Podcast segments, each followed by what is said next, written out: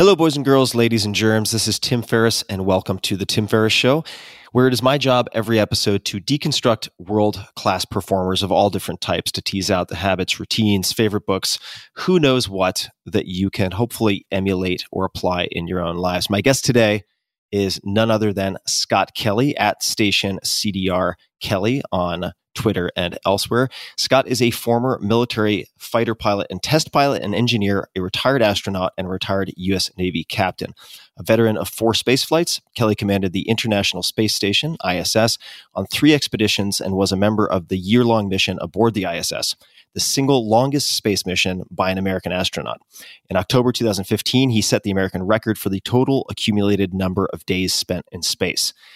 Go for Launch How to Dream, Lead, and Achieve is Kelly's two hour audio course available exclusively on Knowable. In this candid and entertaining audio course, Scott shares instructive stories from his childhood in New Jersey, his days as a U.S. Navy test pilot, and his year hurtling around the globe at 17,500 miles per hour, and teaches hard earned lessons on perseverance, personal motivation, and the human side of success, drawn from his experiences in the most competitive, extreme environments imaginable. You can find it now at Knowable, that's K N O W A B L E dot FYI forward slash Scott. You can find him on social, Twitter, Instagram, Facebook at Station CDR Kelly. And before we jump into the interview, I want to play you one lesson from Scott's audio course. The lesson is titled The Smartest Person on the Mission, and it really highlights decision making under pressure a superpower of his. Also, after the interview ends, I'll share two more of Scott's lessons, so be sure to stick around.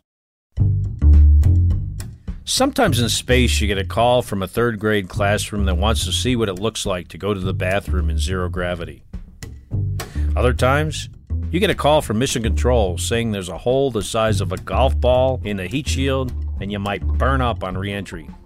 I got that call a day or so into commanding my first and only space shuttle mission. A similar issue had killed seven of my colleagues on Columbia a few years earlier. We could do a spacewalk to try to repair the heat shield, but spacewalks are extremely risky on their own, and there was always a danger we could just damage the heat shield more while trying to fix it. But if we left the hole as it was, the heat of reentry might tear the space shuttle apart. As commander, I had a lot of say in what our approach was going to be. It would have been tempting to make a quick decision on my own, but over the years I've spent leading and following, I've learned that the best decisions aren't made that way. Instead, I found a good time to take each crew member aside, one by one, in private. I kept a picture of the heat shield damage and a printout of some analysis from the ground in my back pocket so I'd be able to take advantage of a quiet moment. I made sure I spoke to each of my crew members individually to get their honest opinions. I took this to such an extreme that I asked everyone I could. I even asked the astronaut and Russian cosmonauts who weren't coming back with us on Endeavour. Why not call a meeting? Why not make a decision together as a group? Well, I've seen what can happen when people try to make decisions in groups. One person will offer an opinion, and if that person is knowledgeable or well respected, Everyone else might go along with what they said. Groupthink sets in. People aren't even conscious of doing this sometimes. It's something we do as a social species to get along, and it's often a useful instinct. But in a case like this, it could be deadly. There's a sign on the wall in a meeting room at NASA None of us is as dumb as all of us. And it's a lesson NASA had to learn the hard way. It's part of what went wrong with the Columbia accident and with Challenger before it. People who raised concerns were silenced because groupthink had taken over. With the input of my crew and after thorough analysis, we decided, along with flight controllers and leaderships on the ground, that coming back with the hole in the heat shield posed less of a risk than attempting a repair. And the, uh, the gouge goes pretty much through the entire thickness of the tile itself is uh, 1.2 inches thick. We fired the deorbit engines, and as we came out of darkness and started hitting the atmosphere, the plasma field, the fire outside the space shuttle, continued to build. Pretty soon we were in a 3,000 degree fireball, falling towards Earth at an incredible speed. Me and my entire crew were mostly silent as we approached the point where the Space Shuttle Columbia had come apart. As we transitioned through that altitude, my pilot Scorch said, passing through peak heating. Understand, I replied. I let about 20 seconds go by and added, Looks like we dodged that bullet, as we all reflected on the loss of our seven colleagues. About 30 minutes later, we landed safely at the Kennedy Space Center in Florida.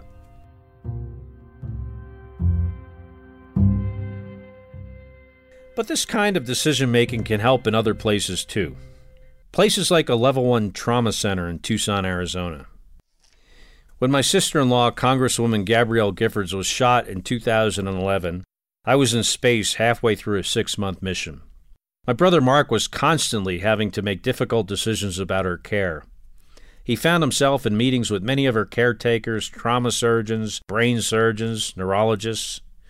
But instead of just hearing out the top doctor or more experienced expert, Mark would go a step further. He would find one quiet person in the back of the room and ask them who they were. I'm just an intern, they might say, or I'm just a nurse. But Mark didn't care what the person's training was. What do you think? he would ask. What are we missing? What are we overlooking? Even if they hadn't been there long, their opinion mattered and he learned valuable information by gathering as many perspectives as he could. I learned as much as seeing from how he handled Gabby's care as I did from anyone I flew with in space. The smartest person in the room, I've learned, is usually the person who knows how to tap into the intelligence of every person in the room. This episode is brought to you by Rokform. That's without a C. R O K F O R M. Rokform is the active lifestyle iPhone and Galaxy protective case company. I've been using their stuff for a few months now, and good God, they can survive anything. First off, Rokform protection is beyond great. You can find thousands of five star reviews and customer testimonials, which the team at Rokform calls survival stories that include things like a drop from the upper deck of a baseball stadium and a 75 foot cell phone tower fall. It's kind of unbelievable, but these cases make your phone virtually indestructible. Each case is built also around an integrated magnet that is completely safe for your phone. The magnets are incredibly strong and allow you to instantly attach your device to any magnetic surface toolboxes, file cabinets, refrigerators, golf carts, you name it. I use it in the gym to check my form a lot of the time. You can just slap it on just about anything. Rokform pioneered magnetic technology in the mobile accessory space in 2011, and I've never seen anything quite like these magnets. I will use mine on my Peloton bike so I can watch, listen, or take calls during workouts. It fits my iPhone 11 Pro Max perfectly and allows me to keep my hands free for all sorts of stuff. All their cases also come with a built in twist lock system that can be used with any of Rokform's optional mounts for bike, motorcycle, car, and much more. These machined aluminum mounts are built to last and are compatible with every Rokform case. So, if you get a new phone or whatever, you just need a new case and it will still attach to all of the mounts.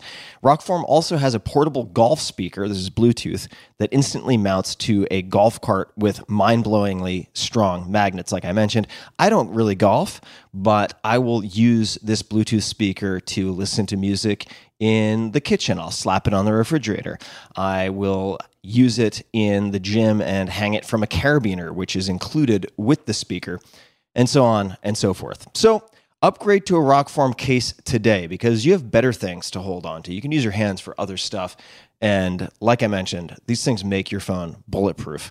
And as a special offer for Tim Ferriss Show listeners, that's you guys, get 25% off. That is a good discount. 25% off at rokform.com. That's R O K F O R M.com. When you use promo code TIM, that's 25% off at R O K F O R M.com when you use promo code TIM. Tim, one more time, rokform.com, promo code TIM. This episode is brought to you by 99 Designs, the global creative platform that makes it easy for you to find and work with amazing graphic designers online.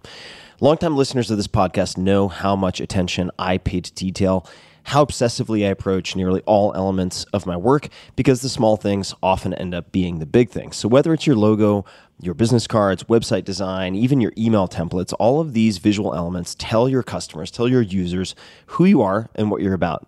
So I think it's worth sweating the details. I've been using 99 Designs for years now to ensure that many of my creative projects, whether big or small, are as cohesive, professional, and beautiful as possible. I've worked on draft mock ups of book covers, I've worked on all sorts of things. Most recently, I've been working with a designer at 99 Designs to update the illustrations and layouts for all of my downloadable ebooks.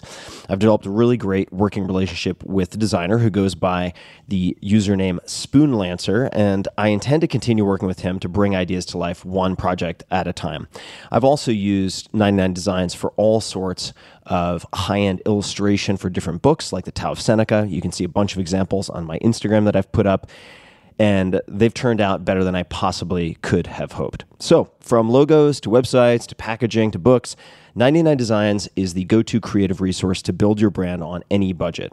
So, check them out right now. My listeners, that's you guys, can get $20 off plus a free $99 upgrade on their first design contest. A contest is a great way to get started and find the right designer for long term work. You can also book a free design consultation with a brand expert at 99 Designs to receive personalized branding advice over the phone. Their hands on team has helped thousands of business owners at this point. It's a great way to get the most out of your experience with 99 Designs. So, take a look. Head to 99designs.com slash Tim for your discount and to sign up for a design consultation today. That's 99designs.com slash Tim. This episode is brought to you by Athletic Greens. I get asked all the time what I would take if I could only take one supplement. The answer is invariably athletic greens. I view it as all in one nutritional insurance. I recommended it, in fact, in the four hour body. This is more than 10 years ago, and I did not get paid to do so. With approximately 75 vitamins, minerals, and whole food sourced ingredients, you'd be very hard pressed to find a more nutrient dense and comprehensive formula on the market. It has multivitamins, multi mineral greens complex, probiotics and prebiotics for gut health, an immunity formula, digestive enzymes, adaptogens, and much more. I usually take it once or twice a day just to make sure I've covered my bases if I missed anything I'm not aware of. Of course, I focus on nutrient dense meals to begin with. That's the basis.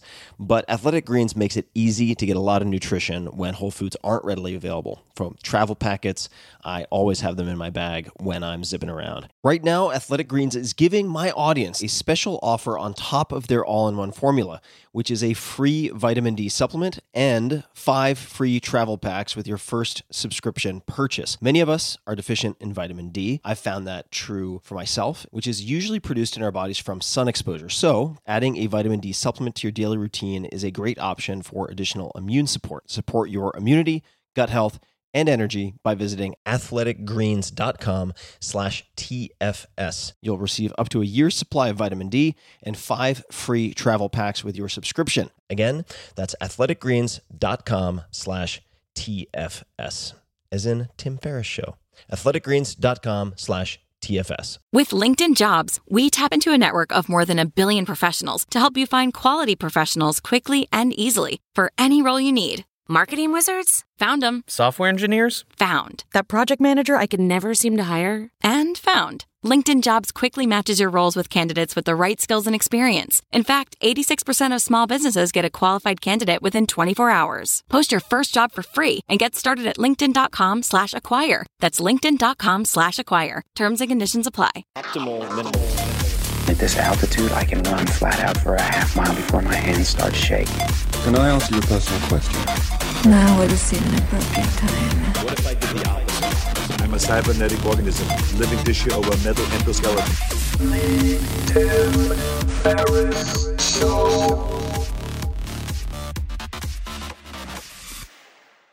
Scott, welcome to the show. Thanks for having me, Tim. And I wanted to start not with space, but with West Orange, New Jersey in, I suppose, the 60s, and your mom specifically. Could you please speak to your mom's experience with joining the police force? Well, that's a uh, that's a good place to start with my mom because we all started with our moms, and really this this all happened kind of in the late seventies and throughout the eighties, where my dad was a cop in New Jersey, and he was in my hometown of West Orange. He was one of those like stereotypical like Irish cop guys you'd see on TV And uh, my mother was a secretary and a waitress, various jobs she had at different times. And about the time my brother and I were becoming teenagers, when she could spend more time at work, she decided that she wanted to have a career like my father's and was going to uh, attempt to become a police officer in, in our hometown that never had a female police officer before. At the time, there were very few in the uh, state of New Jersey. You know, it was a challenging thing for her, especially the physical part of it, because you know, at that time, it was the physical fitness test was really designed for the men that were, were trying to become, you know, policemen and firefighters, the civil service exams that included physical fitness portion. And it was a, a challenge that for her was not easy, but you know, I saw her work really, really hard at this. And, you know, my dad helped her by setting up this obstacle course in her backyard. And, you know, when she first went out there, she was not uh, very successful. And, you know, I was a little bit skeptical. I can remember thinking, is she going to really be able to do this? But she, uh, you know, she had a goal that she wanted to achieve, a plan to get there, and uh, she was successful. And it was the first time in my life that I, I saw the uh, the power of having this goal you think you might not be able to achieve, a plan to get there, and then working really, really hard at something. And I always wanted to thank my mom for giving that lesson to me and uh, and my brother Mark. Is it true that the family or she built a mock up wall in the backyard to practice climbing over in preparation for the police exam? Yeah, like I, I was saying, my dad helped her and he, he built the whole, all this, the activities she would have to do in her, in her backyard, including a wall that was seven foot four inches tall.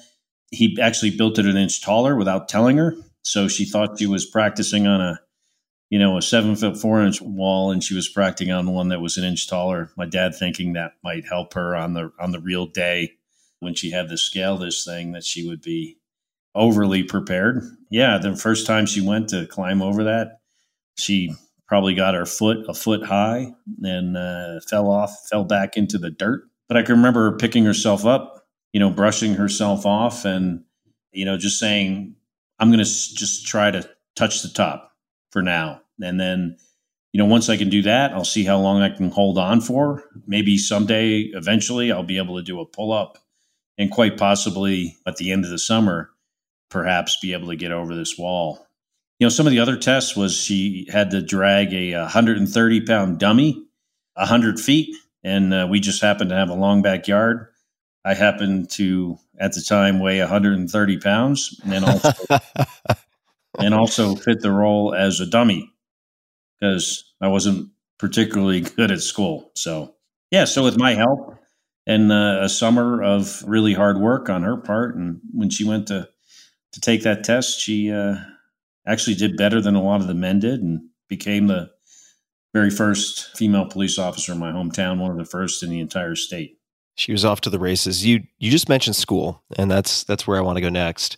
I think that many people listening have a certain, I suppose, archetypal narrative that they would impose on astronauts in terms of life story, and they see star students knocking it out of the park, knowing from the age of three they want to be in space, etc.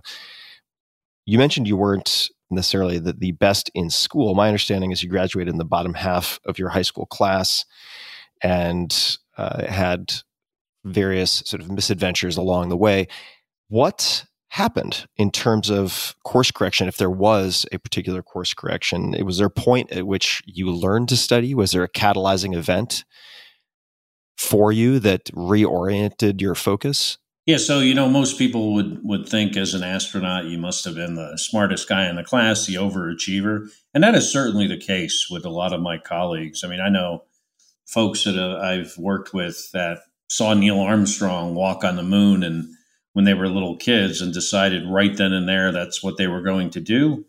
And they did the best at everything from the, there on out until they became an astronaut and was flying were flying in space which is great. I wish i could have done that. I think it's kind of a boring story though. I think it's much more interesting when it's someone like me who couldn't pay attention in school Spent probably the first uh, 13 years of my education staring out the window, winning when is this going to be over so I can get out of here? And it was felt like it was impossible for me when I was a kid to pay attention. It's not like I didn't want to. I always went into the new school year with the intention of doing well. And three days into school, I'd be three days behind. And then the rest of the year was just basically on autopilot, not really learning much, not paying attention a whole lot, not getting good grades. I think back then it seemed like it was easier to do that than I think what I've noticed with my kids today. Uh, I don't think you'd be able to get away with, you know, the amount of effort I put in then. But I could just remember it being impossible for me to pay attention. Basically, having the feeling that if you would have held a gun to my head to force me to pay attention, I wouldn't have been able to do it. That's how mm-hmm. I hmm. felt. And I think, you know, I probably have like ADD or ADHD, never diagnosed. So that's probably why I had such a hard time. And it wasn't until I got to college and I was still, uh, you know, still struggling, didn't know how to study, really didn't do well. Eventually, I'm not even going to class uh, anymore, uh, or at least much.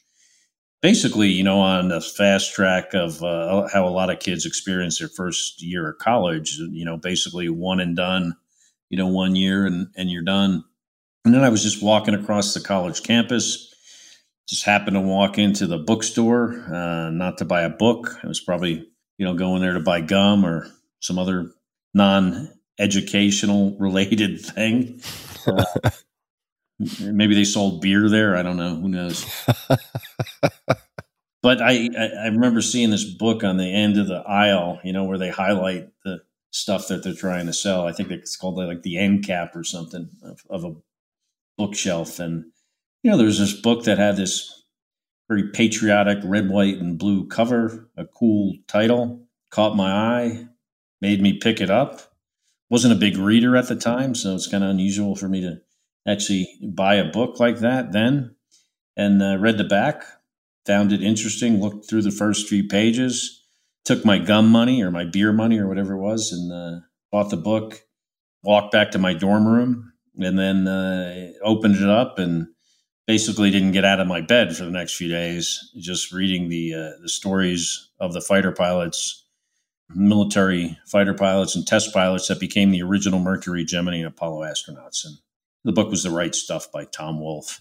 You know, something in that book just really sparked my imagination. I think it's probably partly his uh, creative nonfiction writing style that was just really caught my attention and my imagination. It was the fact that I felt like I could relate to the people in the book, the guys that were he was writing about. They were all guys at the time, not anymore. And you know, there obviously a lot of female astronauts now, but back then there was only men, and uh, felt like I had a, something in common with them. And you know, with regards to like risk taking and putting myself in challenging and risky situations. Uh, you know the the adventure of it really spoke to me but then i realized i am not a good student. And these guys you know most of them went to the military service academies. I think uh, pete conrad went to went to princeton. I mean they were very accomplished uh, students before they were pilots. But i thought to myself you know if i could just fix that one thing about me you know if i could learn how to pay attention and study and do better in school perhaps i could change colleges, change majors, become a get an engineering major. The place I was at wasn't quite working out for me, and get a commission in the U.S. Navy and go fly fighter planes off an, of an aircraft carrier. Maybe become a test pilot. Maybe quite possibly an astronaut someday. So you know that inspiration, I think, is important. That's what I tell kids. That also a lot of parents. You know, if their kids are struggling, I think you can tell them all you want that they have to do better, but you really have to show them why they need to do better. You know, there has to be that thing, that inspiration, that spark that just provides inspiration to get people moving in the right direction. And that's what Tom Wolfe's uh, right stuff was for me. And later, you shot him an email from space with a photograph of yourself with that book, if I am getting my facts straight, uh, which just is such a an incredible full cycle sort of return to the origin in a sense. Yeah. And Uh, incredible prose writer, as you noted, just a, a wonderful craftsman of of nonfiction. What happened, or what did you change after that inspiration? Was it valuable because it aligned your academic focus in a way where you were simply choosing courses that were more oriented towards that path? And that is what helped you to then find a different sort of vector of of progress? Was it just despite your difficulties with attention? Was it just doubling down because now you had a, a better reason? What changed? Well, hey, let me just comment first on you. What you mentioning the that email, which his response was so Tom Wolfe like in that he had words in there that were not really words and outrageous punctuation. So it was a pretty cool email to get back from him. But you know, in my case, it wasn't really focusing on like new subjects that more and more in line with being an engineer or a pilot, because those were really the subjects I had the most challenge with, like math, as an example. I wasn't really a great math student, or actually, I wasn't great at anything. But for me, it wasn't necessarily like a change of course or, like you said, a vector or doubling.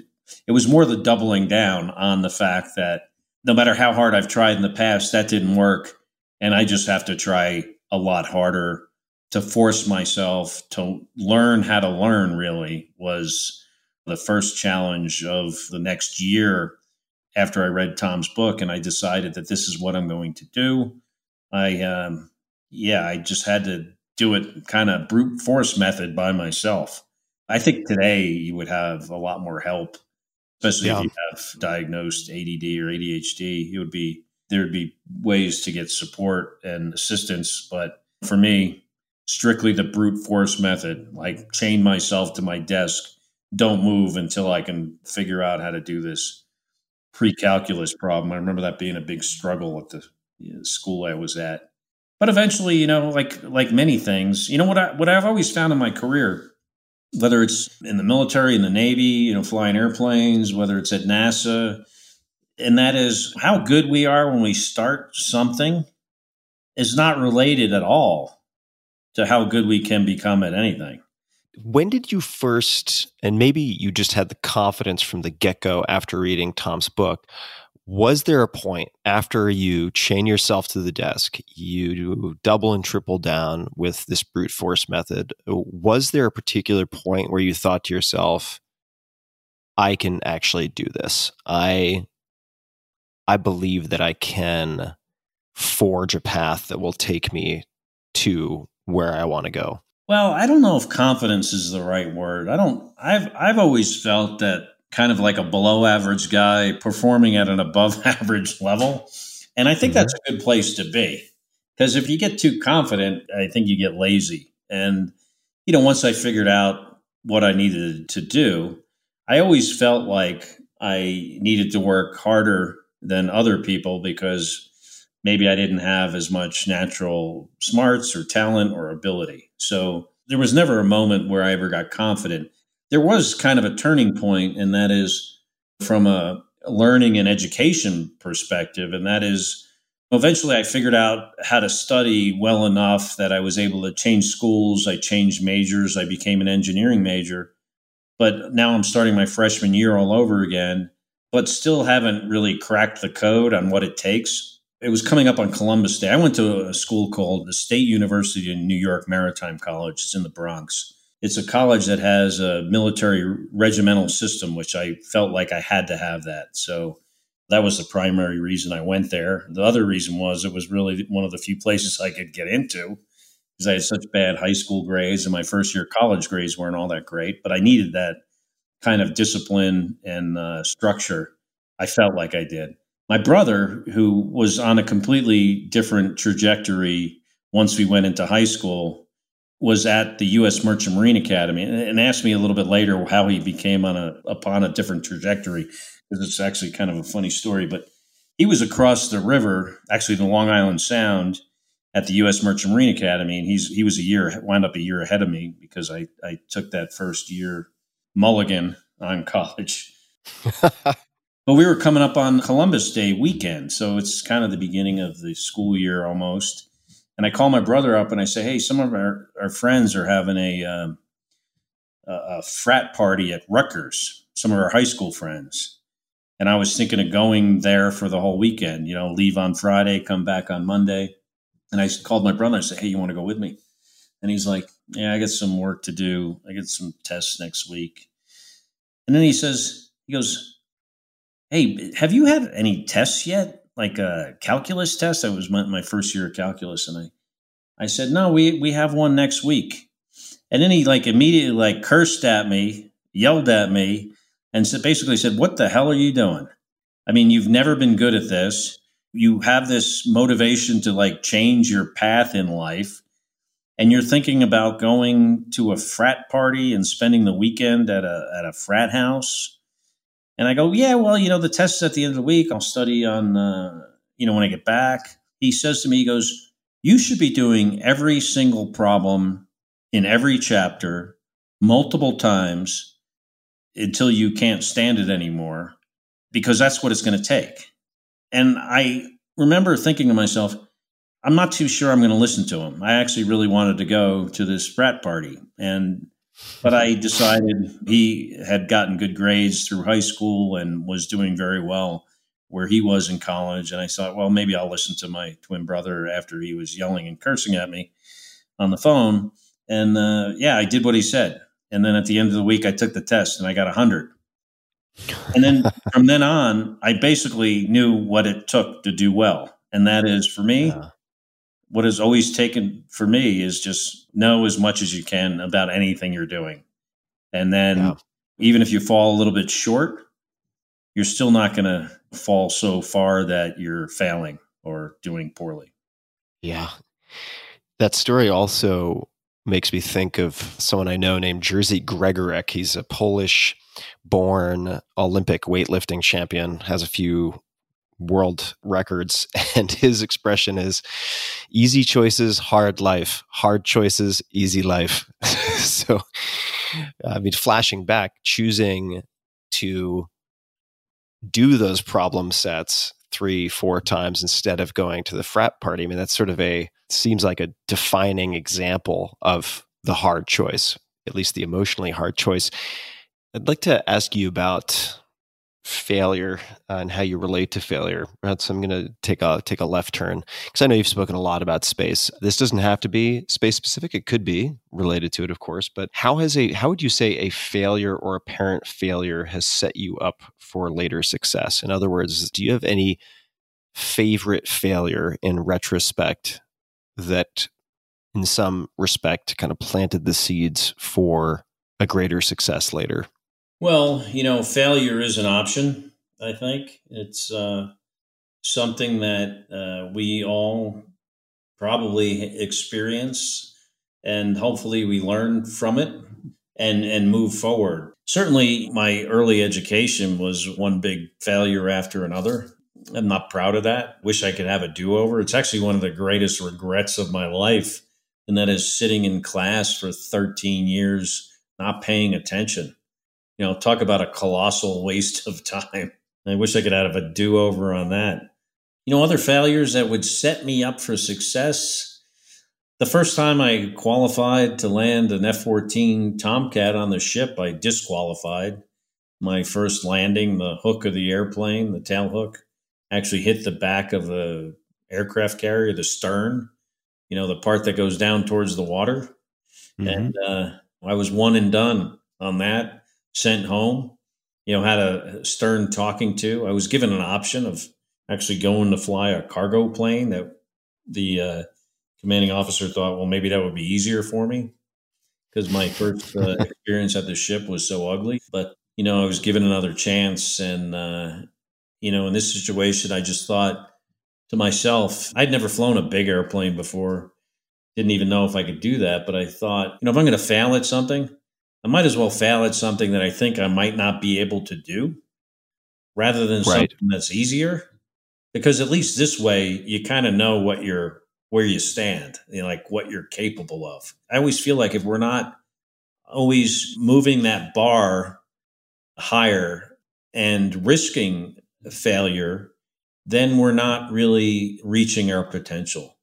And the people I've come across, not only at NASA and the military and industry, are the people that are really successful are the people that are willing to take the risk of failing. And oftentimes I'll come across kids or adults that they don't want to do something because they think they might not be able to do it.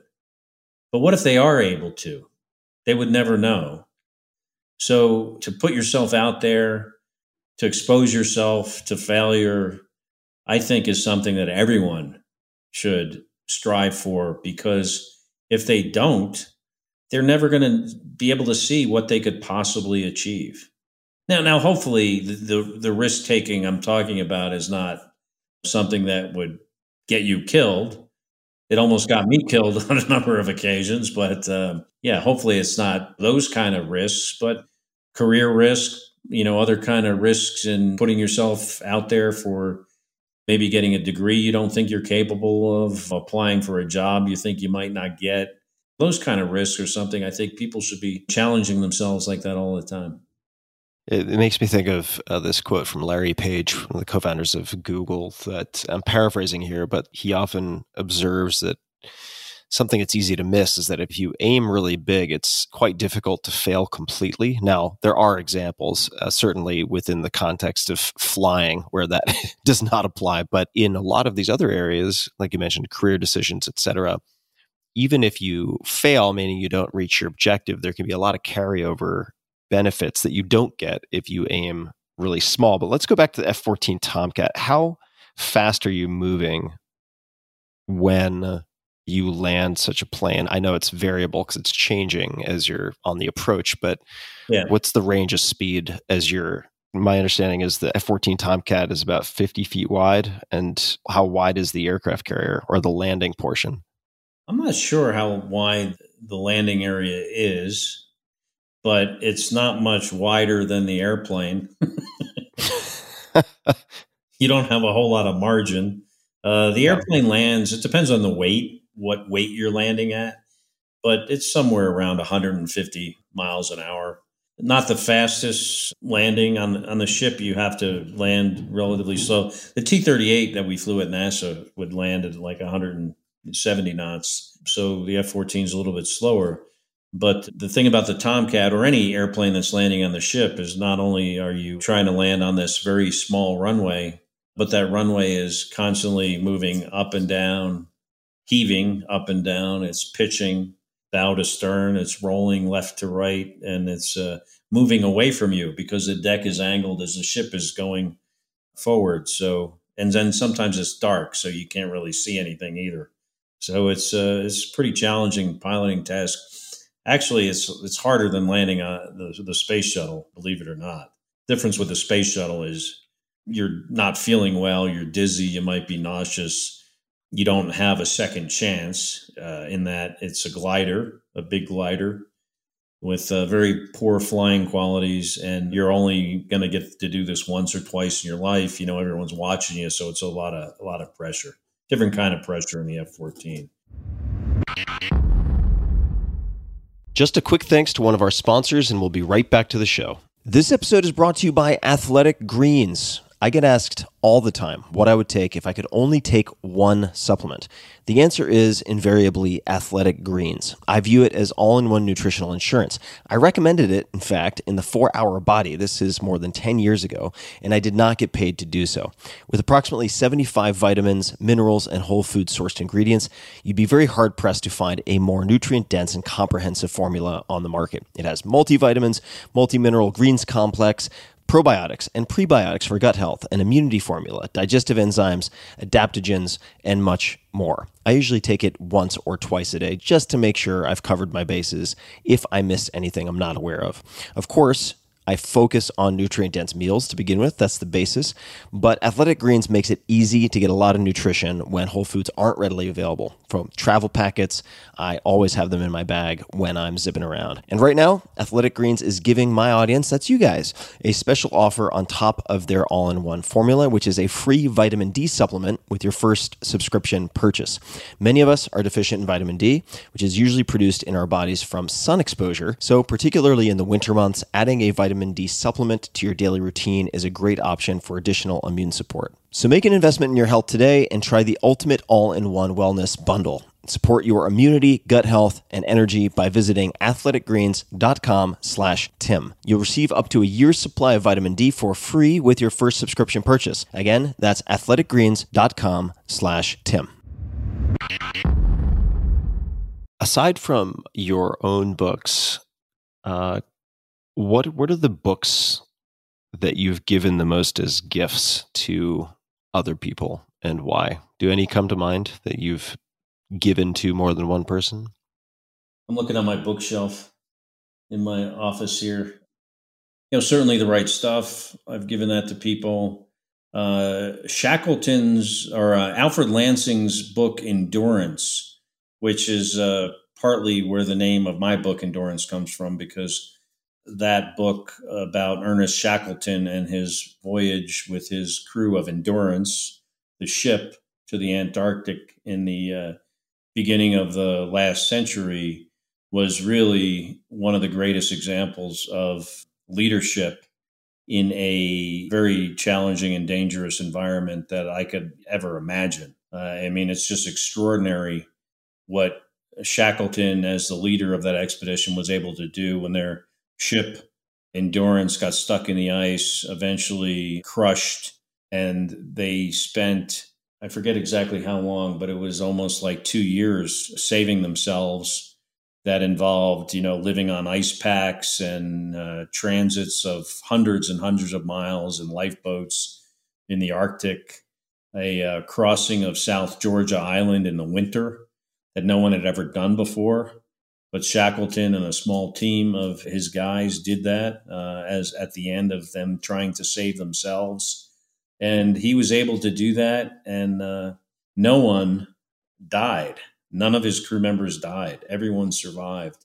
That book is very meaningful book for me that I have actually given it to other people.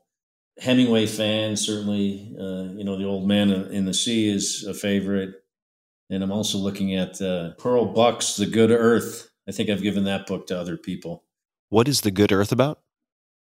Yeah, so it's about uh, Pearl Buck's The Good Earth. It's it's brilliant. It's about this guy named uh, this farmer in China, this peasant farmer that I haven't read it in a long time, but I think his name was Wang Lung. He goes from peasant farmer and survives all these famines and eventually becomes a major landholder really a great book, incredibly well written, and a uh, great example of like what life was like in that time during China before the revolution and, and when they had many many years of famine and you know having massive numbers of people having to migrate as a result. Highly recommended. One of my favorites of all time. That is a nonfiction or fiction? It's nonfiction. Let's talk about scientific literacy for oh, a few minutes. Yeah. So, so I am not a scientist. I support a lot of science. I have a basic level of, I would consider it scientific literacy. There is a lot of froth and noise out in the the world today, certainly magnified by social media and so on in many respects. Could you speak to what happened with respect to Steph Curry and the moon landing, because this may be an entry point for discussing how people can develop the greater ability to separate fact from fiction. I'll tell you what, I'm not a scientist either, although I do play one on TV occasionally in space. I do other you know, a lot of people think, "Hey, you're an astronaut. You must be a scientist." No, I'm not a scientist. I've I've done a lot of science. I think I'm a science-minded person. I know um, what science is. I know what it isn't. And unfortunately, I think in today's society, a lot of people have lost their reality in some ways, where all of a sudden in our society, like science is now opinion or politics. It's not. It's subjective observation, it's evidence, it's experimentation, it's critical analysis, it's peer review. It's always evolving, but it is the truth as we know it at that particular time. The science deniers we have in our society now are dangerous. It's like I used to kind of goof around with the the flat earthers. Now I don't even like acknowledge their existence. And I probably shouldn't even have brought them up because I don't believe that they should even be given any kind of acknowledgement because it's just so absolutely outrageous. It's like if you're a flat earther, well, why don't you just deny that the sun is in the sky? I mean, the earth is round. I mean, you can go up in an airplane and look out the window and see that it's round. You got to look pretty closely because you're not very high. But if you do look closely, you can see we lived on a curved planet, not to mention that, you know, thousands of years of science has determined that the earth is round. And of course, I've seen it from space and it is pretty round. It's not flat. if it was and if it was flat, wouldn't the edge be like the most popular tourist attraction on earth? I would just go set up a like a taco truck and you know make a billion dollars uh, with my uh, you know edge of the earth tacos. Yeah, so I generally don't give those kind of folks any acknowledgement because I just think it's so outrageous. And I know some of them do it kind of as a goof and they think it's funny or it's cute or whatever. You know, some people really believe it. The danger is if you're willing to believe that the earth is flat, what else are you willing to believe? that vaccines don't work, that we are not living in a pandemic where people by the thousands are dying every day throughout, you know, around the world, that climate change is a hoax. So it's a it's a risky thing. You know, with regards to Steph, Steph is an awesome guy. I think he's a smart guy. I think in his situation, he just kind of got caught up in one uh, in a thing where he said he just agreed with somebody about the moon landings, probably would not even given it a whole lot of thought, and then he got a lot of heat for it. And I felt bad for him because I like him. I'm a fan, so I just reached out to him and I said, "Hey, you know, if you want to talk about the moon landing, I'd be happy to share what I know."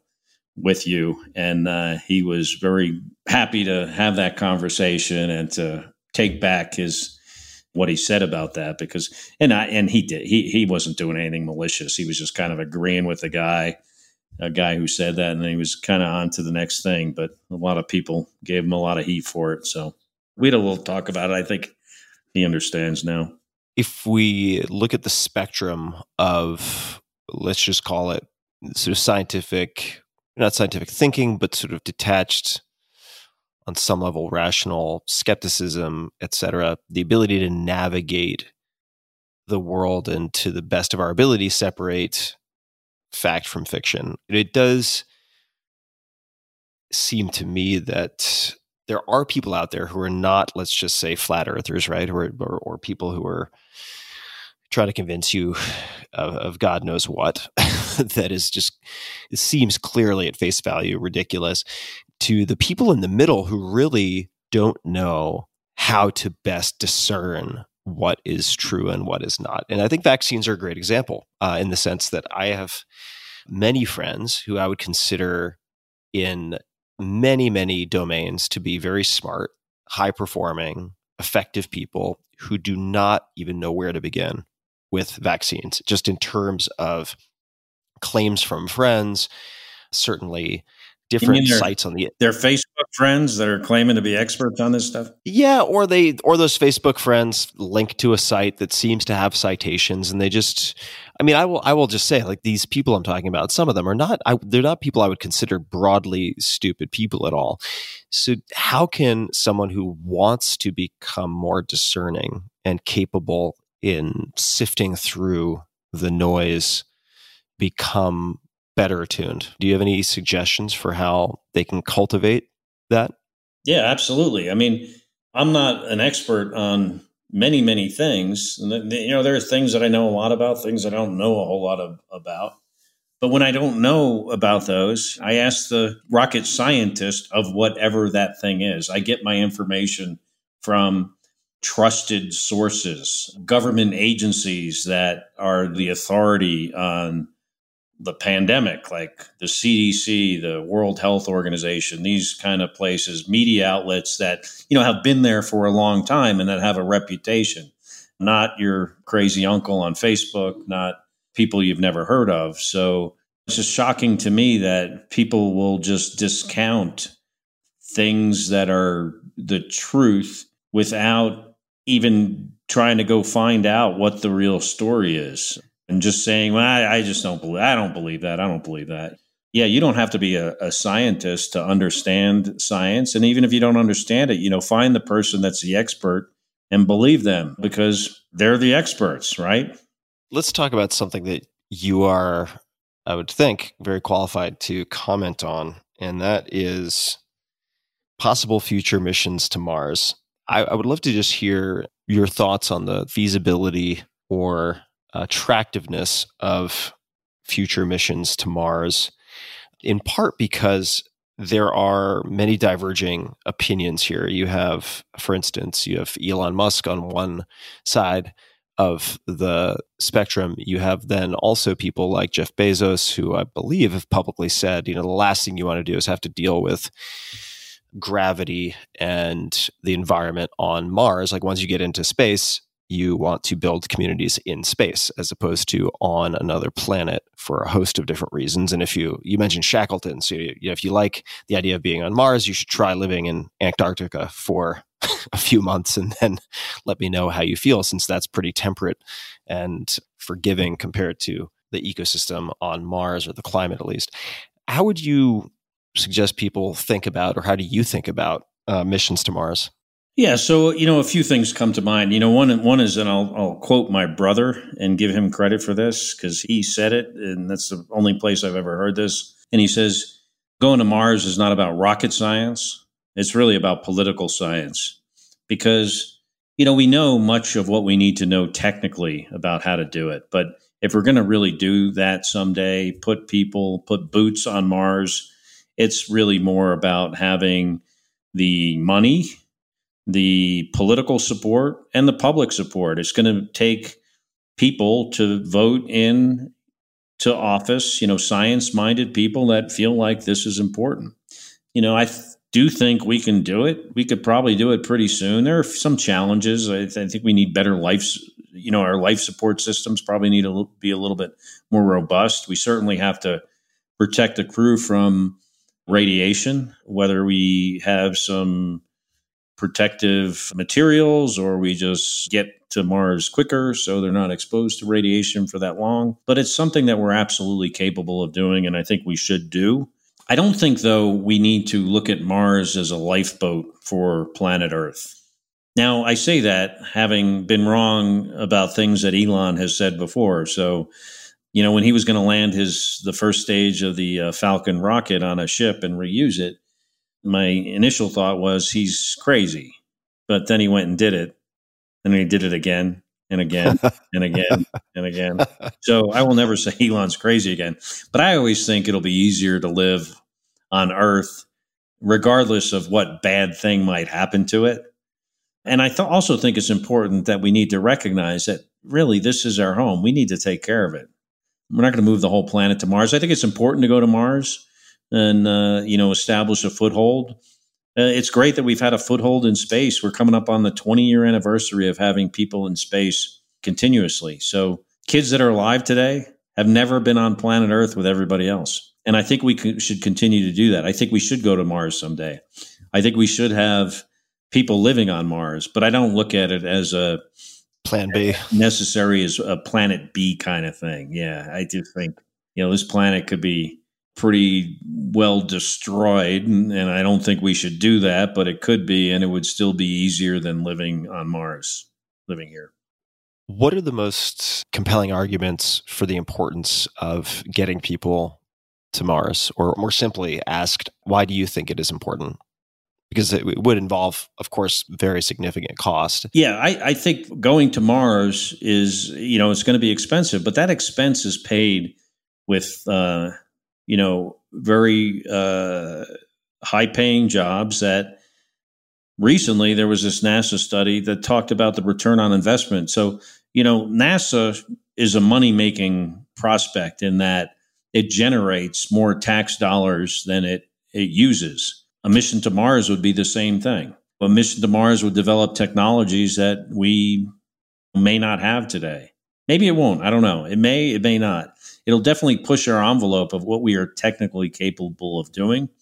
I think it would be a great way to cooperate internationally. You know, we have a lot of conflict here on Earth, but we've been flying yeah. on that space station with the Russians for the last 20 years. And it gives countries that are sometimes in conflict with each other a place to work on something that is peaceful that benefits everybody. I think that we're explorers. I think it's in our nature, our DNA. I don't think we would have developed to be the species we are today if we didn't explore. I think it's part of who we are, and we should continue to do it. And then I think if everything I said was wrong, the fact that that kind of mission, that going to Mars, going to the moon, the space station, the space shuttle, the space program in general, it inspires kids, not only in the United States, but around the world to be better students, to study math and science and STEM careers, to be better at those in those areas of study that are so so important to our economy. Because all those people all those kids around the world that are so inspired by NASA they're not going to work for NASA. I mean some of them will but all of them aren't you know, they're going to go into other fields that contribute to our economy our society and our way of life and if that's all we got out of it that's worth every penny I mean if the 6 or whatever billion dollars we spend a year on human spaceflight if the only thing we got out of that is that kind of inspiration for our kids, which I don't think it's the only thing we get out of it, but if it was, worth every cent. Here, here. Thank you for that answer. Let's talk about Go for Launch. So, subtitle How to Dream, Lead, and Achieve. This is your two hour audio course on Knowable. Why did you produce this audio course? And what do you hope people will gain from it? You know, I think, you know, my my life story has a lot of lessons in it that I think will help other people and inspire other people that they can do things that maybe they didn't think they were capable of. They can take risks, they can challenge themselves, they can I'm hoping that people will look at this as a way to find uh, maybe more success in their own lives. And I've done that with the public speaking I do. I've done it with the books that I've written. And this is just a, a new way of reaching a, a, different audience. I didn't really didn't know much about Knowable before I was approached to do this. But when I learned about it, I was like, hey, that's a really good idea. You know, people like to listen to books on tape now, especially a lot more recently. And why not listen to something that is not a book, but has a uh, you know particular lessons uh, from different kinds of people? So, for those that don't know, Knowables it's a it's a new app that gives exclusive audio courses from different types of experts. Chris Paul is one of them. Alexis Ohanian, me, a bunch of other people. It's basically kind of like listening to uh, Spotify, but it's for learning something. And, uh, you know, hopefully people will learn something that will help in their lives from the audio course I was able to put together. They can find this course on knowable.fyi forward slash Scott. At least that's what they told me, uh, where you can find it. and uh, hope I said that right. And uh, yeah, I hope people enjoy it. There's some some humor in there. I tell a couple of jokes every now and then. I hope people find them funny, and uh, hope they enjoy it. and we'll link to that also for everybody in the show notes, since that's heavily trafficked at tim.blog forward slash tim. So we'll link to everything, including knowable.fyi slash Scott for folks. Just uh, maybe two more questions, and then uh, we can bring this round one to a close. Wait, round one? Uh, there's there's a round two. I always want, you know, I like saying round one. We, we, I could say this conversation, but if it gives you more anxiety that you enjoy, I could say this is round one of 17, to the forthcoming indefinite series with Scott Kelly. No, this is this is the end of the conversation. Right. So I always like to say round one, just just in case there is a round two. I almost hung um, up right there when you said round one. I'm out. Understandable. Understandable. So, two questions. The first is, and these are sometimes dead ends, and I'll take the blame if they are, but we'll we'll give it a shot. So, the first is, if you could put anything on a gigantic billboard, this is metaphorically speaking, to get a message or a question, an image, anything out to billions of people, what might you put on that? Something non-commercial. Right now, I'd say something like science is real, believe it. Yeah. Science is real, believe it. Yeah, what a world we live in. Yeah, right. You're, had to yeah. imagine Galileo coming or Newton coming to this uh, this world now. They would lose their minds. yeah, the uh, I saw a cartoon at the beginning of the pandemic which featured this guy, clearly that's sort of the husband and wife couple, and the husband's sitting at his computer and he says, Honey, it's amazing. Last week, all of my friends on Facebook were constitutional lawyers, and this week they're all epidemiologists. Yeah, right. so search for the signal, folks. All right. The second question is, and this might seem like a bizarre question, but I'm curious. When is the last time you cried tears of joy that you remember? This might be a answer you're not expecting or weird, but I don't think I ever have. Maybe uh, ever. Yeah, I don't think so. Tears of joy? No. Yeah. I'm not. A, I'm not. not I'm not much of a crier. There's no crying in space. no crying in space. No crying in baseball, people. All right.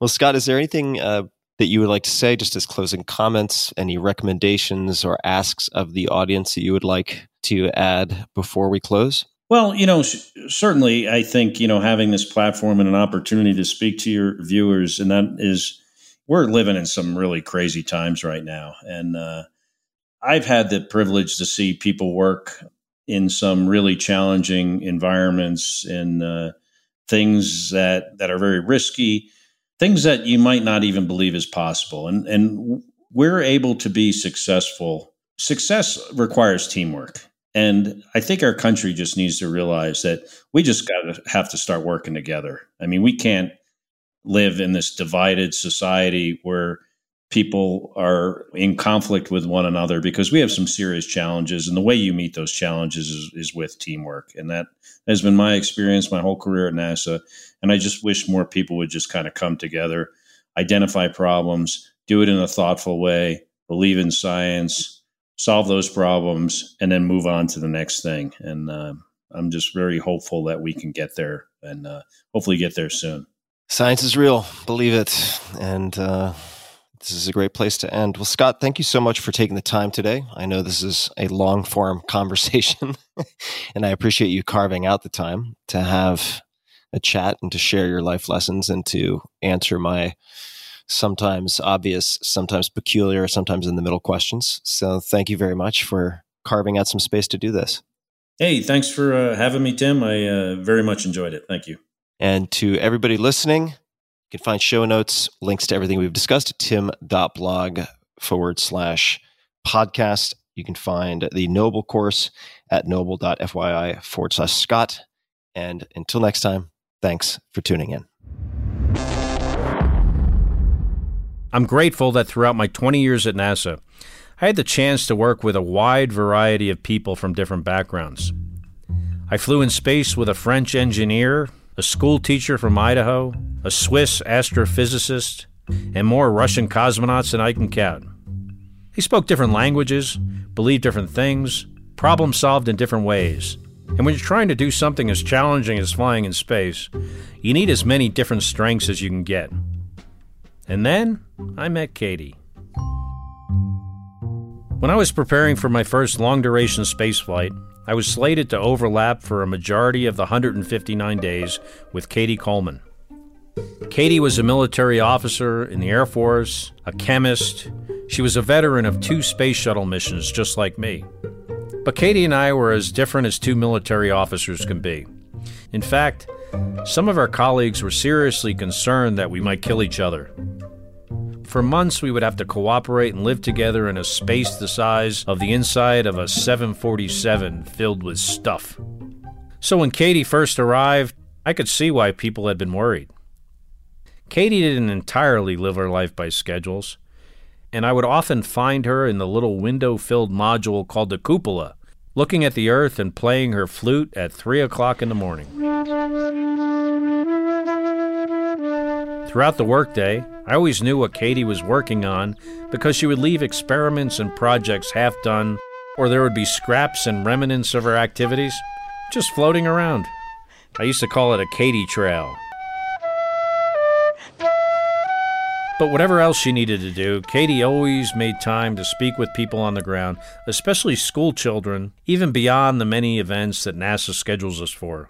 Hi, my name is Shek, and my question is how do you dispose trash on the space station? Shek, you have an excellent question for exactly this week. It is very difficult. We can't just. She made time for art and music, even playing the first Earth Space duet on her flute with the founder of the band Jethro Tull.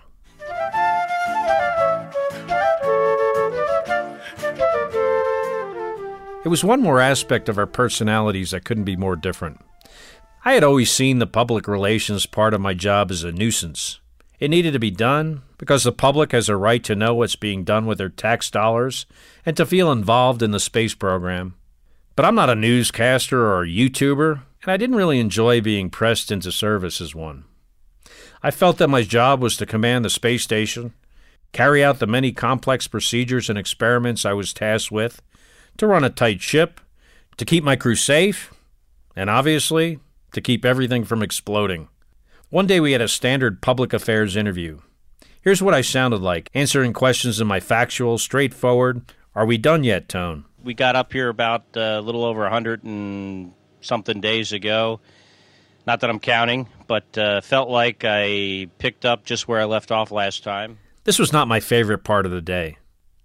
Later, Cady confronted me. She said, You know, if you don't sound excited about what we're doing up here, no one else will be either. She was right. I learned a lot by watching Cady, and by the time I flew a year long mission on the space station, you could certainly hear the difference. And you actually packed a gorilla suit in your gear, which is incredible. You know, it's it's interesting when you vacuum pack something; it doesn't take up a whole lot of room. and uh, you know, for one, when you try to get kids' attention, and and teach them about science and math and engineering and things like that, the first thing you have to do is get their attention. And nothing gets people's attention like a gorilla in space. By this time, I'd figured out Twitter and Instagram. I'd been building up the Year in Space hashtag. I did a Reddit AMA. I showed off the first flower we grew in space. I played water ping pong and had a Super Bowl party for one. I juggled fruit which is still impressive even though the fruit just kind of hangs there. I also explained how I had to clean up a gallon sized ball of urine and acid. I explained that space smells like burning metal, and that my favorite David Bowie song is not Space Oddity, but probably Under Pressure. It wasn't what I thought I had been trained for, but this kind of work was able to bring all kinds of people into the experience of our mission and bring them closer to science, engineering, and the amazing things we accomplish when we all work together. But it was Cady with her flute and her always positive attitude that made that possible. We all learned a lot from each other up there. In training to fly in the Russian spacecraft, I spent a lot of time in Russia, getting to know the culture and learning to speak the language. Not very well, I might add. I've had the chance to get to know Russian literature and history in a way I never expected. There's always potential for conflict and challenges, particularly with the Russians. Our countries are not always the friendliest. I guess you could call us frenemies. But in space, you set all that aside because we rely on those cosmonauts and they rely on us. Space is a great place to do that because no one owns it. It's a common ground where peaceful scientific collaboration can occur. I've learned from my colleagues who grew up in different cultures, practiced different religions, and were born with different sexual orientations. It's only been very recently that NASA has recruited astronauts who openly acknowledge a same sex partner. And I hope to see a transgender astronaut in my lifetime. I have a transgender son who is one of the smartest and kindest people I have ever had the privilege of knowing. And it would be a loss to NASA if they didn't choose to include people like him among their ranks someday.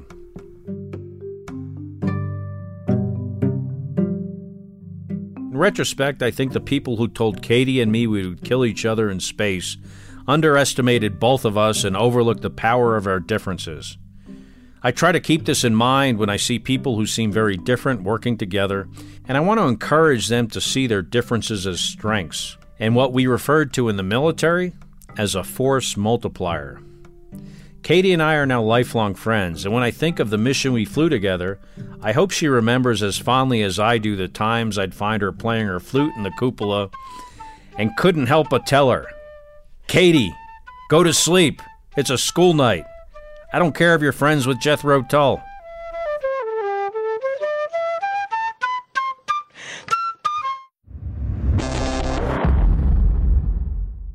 Sometimes people are incentivized to dodge blame or even cover up their mistakes. And I've seen this in action as well.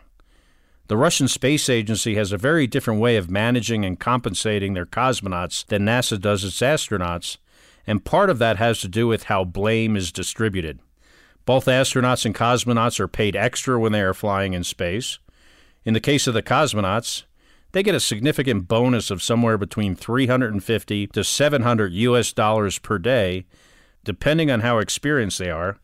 So for someone like my friend Gennady who has spent 879 days in space, that can really add up. By contrast, American astronauts are paid the government per diem rate, $5 per day. But our salaries are much higher to begin with, which means we are less dependent on that bonus for our livelihoods than the cosmonauts are, which is where the problem comes in. Cosmonauts are given higher bonuses for their achievements, like a successful spacewalk, and lower bonuses to reflect mistakes, for flipping the wrong switch, missing a step in an experiment, or similar everyday human errors. And you might not believe this, but there's actually a real person in Russian mission control whose only job is to track the mistakes of cosmonauts. And when each cosmonaut comes back to Earth, they have to sit in a room with the mistake tracker and an accountant to determine what their bonus is going to be.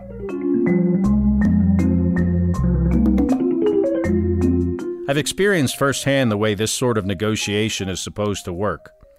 When I was preparing to fly on the Russian Soyuz spacecraft, I trained with my crewmates in a simulator, much like the simulators I've trained on in Houston to fly the space shuttle. After our final simulation flights in Russia, we would have to answer to a panel of Russian Space Agency officials about our performance. Kind of a public stoning, I would call it. It took me a while to understand that we were actually expected to create an elaborate excuse matrix about how we hadn't done anything wrong, how everything was somebody else's fault, and that no blame should be attached to us. I came to think of this practice as blame smithing, and some people were quite skilled at it, bending the narrative of events to always move the blame away from you and towards some other poor bastard. I was terrible at this, but that was fine with me. And I think it annoyed the Russians that during the public stoning, when it was my turn to make an impassioned speech about how I didn't flip the wrong switch, I just say, Yep, that was me. Now, once we were in space, the question of blame got real for my Russian friends.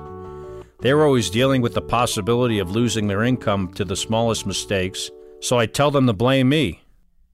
As far as I could see it, it was a win win. They wouldn't lose their bonus, and their control center wouldn't spend a day trying to figure out what went wrong because they were avoiding responsibility. Real teamwork means it's crucial for everyone to admit their mistakes. If you want to solve problems, move fast, and make sure everyone's doing their best, you can't punish people for speaking up. That's true in space, but it applies anytime, anywhere. In my experience as a space shuttle crew member and later as commander of the International Space Station, I learned how important this was. On the space shuttle, if I had actuated the wrong switch at the wrong moment, always a possibility with 2,000 of them, I might have caused 100 people in mission control to spend hours or even days trying to figure out why their data looked funny and not focusing on what is important. It's so much better to just be honest and move on. And if that doesn't work, you can always say, the American did it. Hey guys, this is Tim again. Just a few more things before you take off. Number one, this is Five Bullet Friday. Do you want to get a short email from me? Would you enjoy getting a short email from me every Friday that provides a little morsel of fun before the weekend. And Five Bullet Friday is a very short email where I share the coolest things I've found or that I've been pondering over the week. That could include favorite new albums that I've discovered, it could include gizmos and gadgets and all sorts of weird shit that I've somehow dug up in the uh, the world of the esoteric as I do. It could include favorite articles that I've read and that I've shared with my close friends, for instance. And it's very short. It's just a little tiny bite of goodness before you head off for the weekend. So if you want to receive that, check it out.